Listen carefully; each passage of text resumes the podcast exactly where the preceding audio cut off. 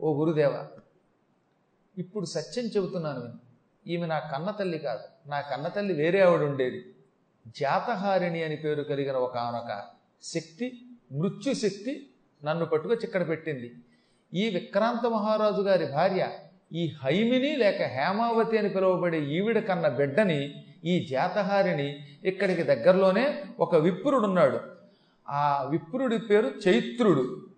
ఆ చైత్రుడికి అప్పగించింది. ఆ చైత్రుడు తన కొడుక్కి చిత్రుడు అని పేరు పెట్టాడు. చిత్రుడు అని పేరు కలిగిన వేద పండితుడి దగ్గర పెరుగుతున్న పిల్లవాడు ఈ రాజుగారి కొడుకు. ఆయన కొడుకుని సంహరించి మృత్యుదేవత యొక్క పుత్రిక వెళ్ళిపోయింది. నేను ఎవరో కొడుకుని.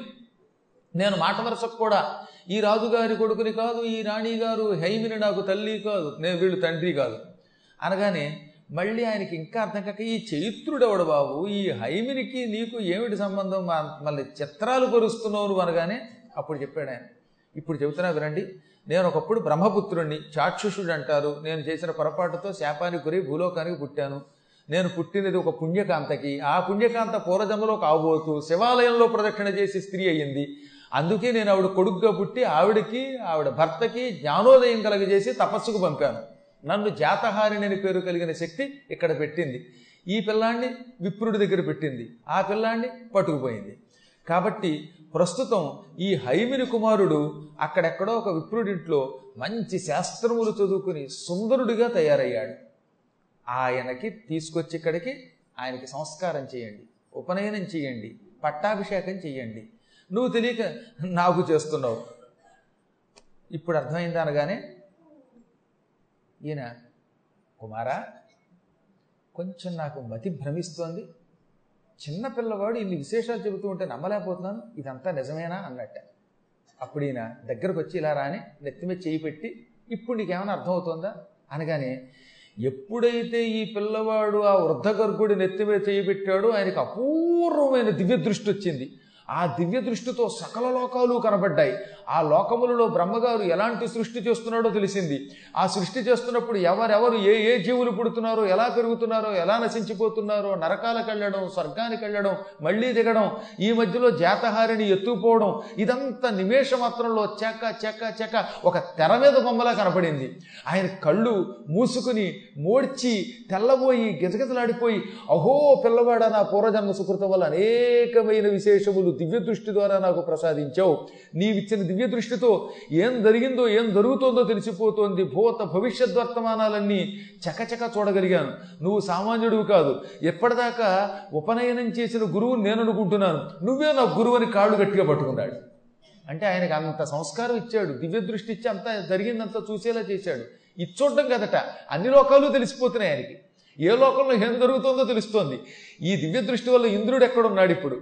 చంద్రుడు ఎక్కడున్నాడు ఉపేంద్రుడు ఎక్కడున్నాడు బ్రహ్మ ఏం చేస్తున్నాడు? ఇవన్నీ తెలియడం అంటే మాట్లాడండి మరి? అవన్నీ చూచి పులకించిపోయాడు అనమాట ఇంత దివ్య దృష్టి ఇచ్చిన వాడి కంటే గొప్ప గురువు ఎవరు? అందుకే టక్కన కాళ్ళు పట్టుకోగానే అప్పుడు చెప్పాడు అప్పుడు ఆ బాలుడు. దివ్య దృష్టి ఉపసంహరిస్తున్నాను. ఇది ఎక్కువసేపు ఉంటే నువ్వు బతకలేవు. ఇవన్నీ కళ్ళ ముందు రీళ్ళు తిరిగినట్టు తిరిగానుకోండి మనం బతకలేము. చాలా కష్టం సుమా. ఎక్కడ ఏ మూల ఏం జరుగుతుందో మీకు తెలిసిందా? ఇక మీరు శుభ్రంగా అన్నం తినలేరు బతకలేరు. ఉదాహరణకి ఒక ఆయన ఉన్నాడు.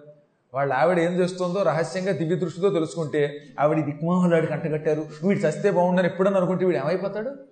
నిద్ర పట్టదు వీడికి. అందుకే భగవంతుడు మనకి ఎక్కడేం జరుగుతుందో ఎవరి మనస్సులో ఏముందో తెలియకుండా చేశాడు. భార్యాభర్తలు ఇద్దరి మనస్సుల్లో ఏమున్నాయో ఒకరికొకరికి తెలిస్తే ఈ సృష్టిలో మూడు వందల కాపరాలు వెళ్ళవట. అందువల్ల చాలా కష్టం అనమాట భగవంతుడు మనకి ఆ దివ్య దృష్టి లేకుండా చేశాడు. మీకు ఇద్దాం అనుకుని కూడా అందుకే మానేశాను. లేకపోతే నేను ఇచ్చేవాడిని. ఎందుకు ఇబ్బంది మీకు తంటానని. ఇప్పుడు ఈ కుర్రాడు చెప్పాడనమాట ఏమని? ఎవ్వడెవ్వని పుత్రుడు ఎవ్వడెవ్వని బంధుడేలా ఈ భ్రమ సమ్మునీంద్ర చెప్పుమ జన్మంబు జనులకు సంబంధమింతియ అదియ మృత్యువు చేత అడగిపోవు.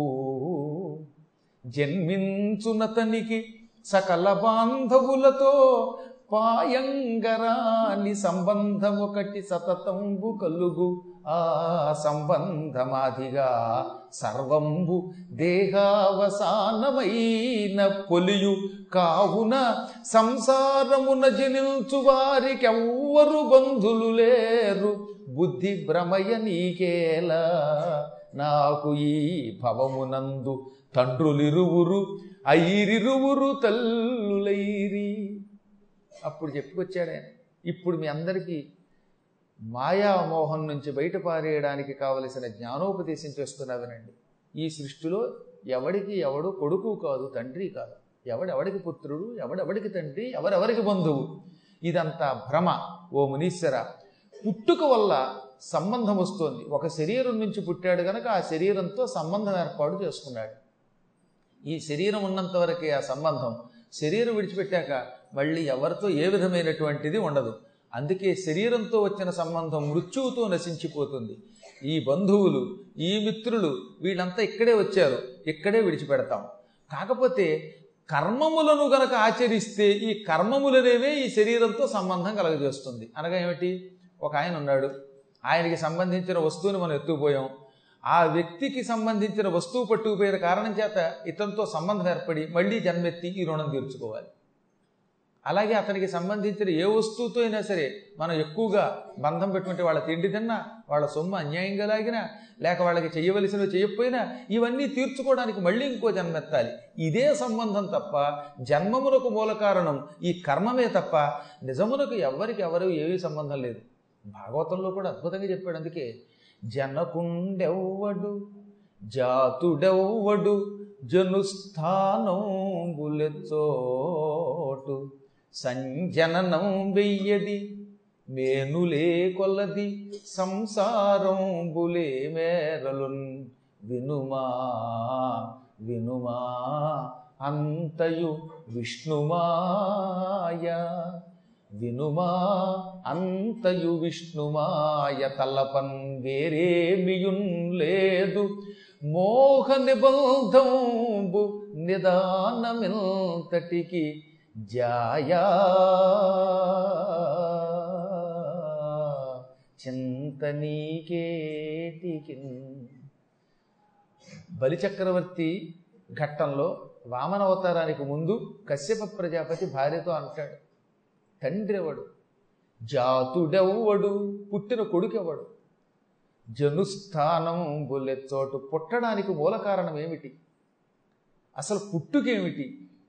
ఈ కుమారాది బంధములు ఎంతవరకు ఉంటాయి? ఈ శరీరముల యొక్క పరిమితి ఎంతకాలం ఉంటుంది? ఇవి ఎంతకాలం ఉంటాయో ఏం తెలుసు ఎరిదానా ఇదంతా విష్ణుమాయ. ఏమీ లేదు. ఏ వ్యక్తికి ఎవ్వరితో సంబంధం ఉండదు ఎక్కడో ఉన్నవాడు కర్మబంధం వల్ల ఒక్క చోట చేరతాడు.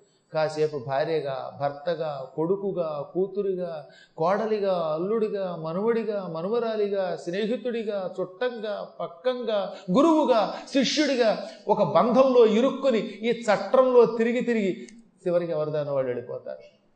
ఈ మహామాయ ఛేదించుకుని బయటపడటమే సాధన. నా మాట విను.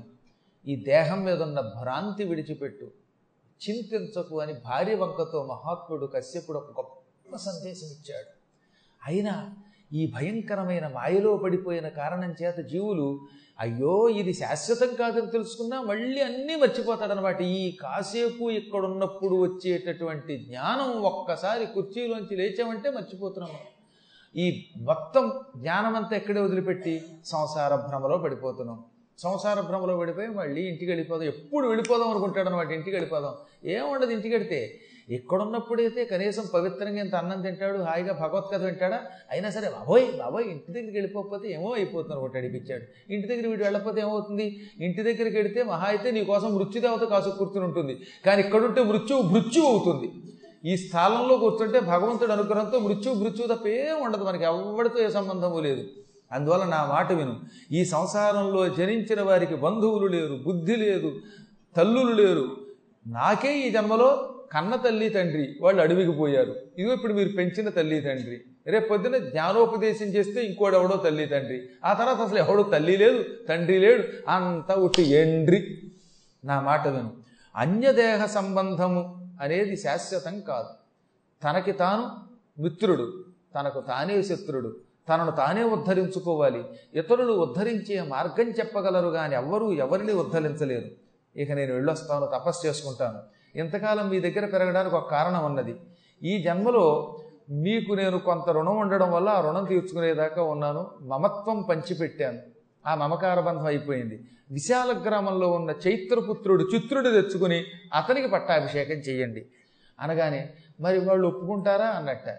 నా అనుగ్రహం వల్ల ఈ గర్గుడికి వృద్ధ గర్గుడికి శక్తులు వస్తాయి ఈ శక్తితో వాళ్ళకి జరిగిందంతా కళ్ళకు కట్టేలా చూపించగలుగుతాడు. నేను ఇందాక ఆయన చూపించారుగా ఏం జరిగిందో? అలా ఈయన చూపిస్తాడు. చూపించబట్టి వాళ్ళు నమ్ముతారు. నమ్మి ఆ పిల్లాడిని మీకు ఇచ్చేస్తారు. ఆ పిల్లాడికి పట్టాభిషేకం చేయండి. నాకు ఆనందుడని పేరెట్టారు ఆనందం కోసం నేను పరబ్రహ్మానందం కోసం తపస్సుకు పోతాను. ఇప్పటికే బ్రహ్మదేవుడిని నా గురువుని నా తండ్రిని నా దైవాన్ని ధిక్కరించి మూడు జన్మలు ఎత్తి నాలుగో జన్మలోకి వచ్చాను. ఈ నాలుగవ జన్మలో అయినా నేను విముక్తి పొందకపోతే నా బ్రతుకు వ్యర్థమైపోతుంది. ఎందుకు ఈ దౌర్భాగ్యపు జన్మ?